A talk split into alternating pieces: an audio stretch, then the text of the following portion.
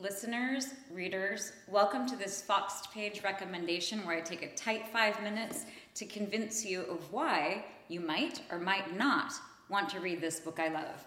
Today we're going to talk about Madame Bovary. So we're going to be honest. I'm always honest with you guys, and uh, we're just going to say up front that Madame Bovary is one of those books that we read because we want to feel smart. And I am 100% with the idea of reading things because they make you feel smart, because guess what? They, in fact, do make you smart. So, reading Madame Bovary, you know, you can carry this around with you and you can have it like peeking out of your tote bag and whatnot. Um, but also, this is a book that you might really, really love. One of the reasons why is this incredible new translation, it's actually not that new anymore, by Lydia Davis, who has transformed Madame Bovary into something a little bit musty and fusty, into something that is real and immediate and fun, and I think probably exactly what Flaubert wanted us to read. So um, the book was published in 1857. It was banned when it first came out. There was a huge court trial. It's a, which, in my mind, is always, always a reason to read it. With Madame Bovary, Gustave Flaubert really did change literature in 1857. It was the beginning of what was called realism, which simply means that we went from, you know, the essays of the Enlightenment and some epistolary novels like Dangerous Liaison um, to we moved into to Jane Austen, which honestly was a real move in the right direction in my opinion.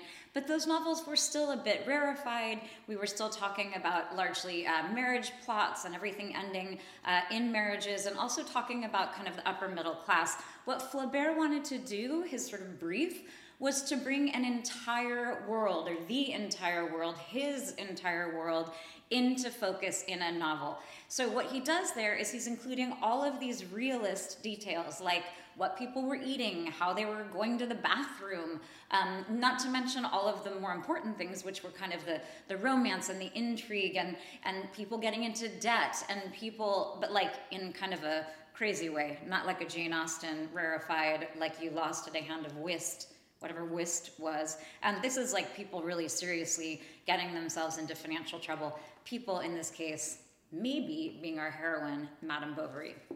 In the beginning of the book, they talk about her as being the first desperate housewife.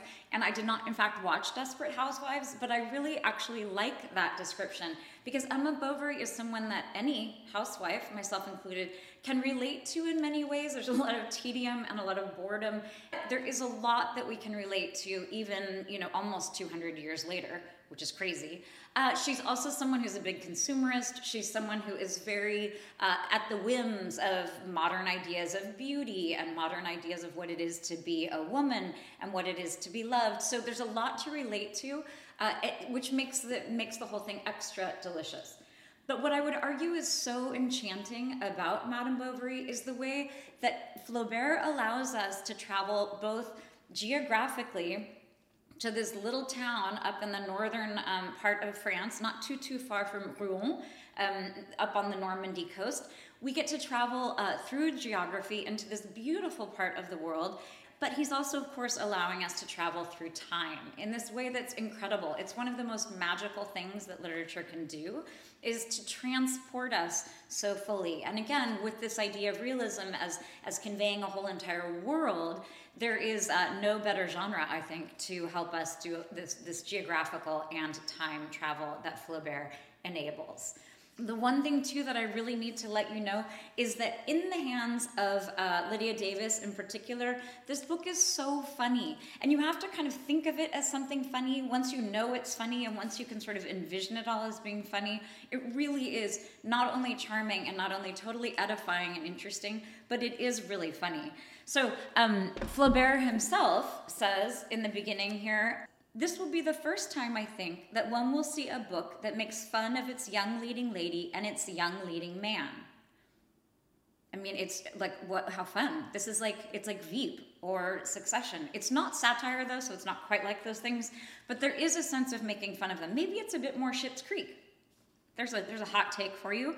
Um, and then Davis goes on to say, yet he goes on to say, meaning Flaubert, irony takes nothing away from pathos which is echoed by Vladimir Nabokov in his lecture on the novel. The ironic and the pathetic are beautifully intertwined.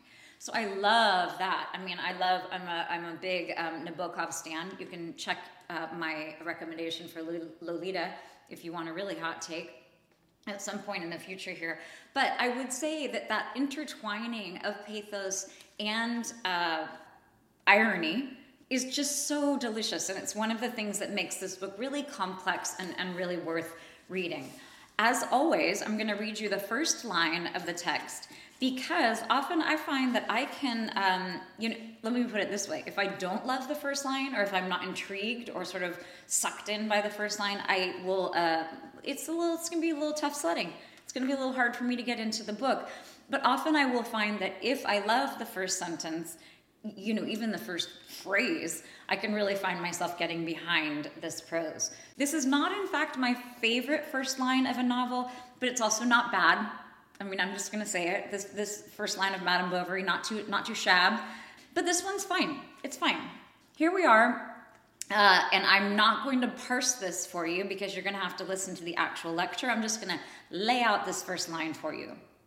We were in study hall when the headmaster entered, followed by a new boy dressed in regular clothes and a school servant carrying a large desk. Those who were sleeping woke up and everyone rose as though taken by surprise while at work. So that is the very first line of the novel. Um, it's good. I mean, I'm just gonna just put my my uh, stamp on it. But then I'm gonna give you uh, something. This is a sentence that I really love. It's early on, no spoilers, obviously. If you don't find this at least somewhat charming, that might be a signal that perhaps this book is not for you. Okay, uh, page 20. She sat down and took up her work again, a white cotton stocking to which she was making repairs. She sewed with her forehead lowered. She did not speak, nor did Charles. A draught of air passing under the door pushed a little dust over the stone floor. He watched it drift and heard only the pulse beating inside his head and the cry of a hen in the distance laying an egg in the yard. I will leave you with that. I hope that you do pick up Madame Bovary. If you do, listen in to the three part lecture uh, by me on Foxed Page to learn more about what makes this book so incredible. Happy reading!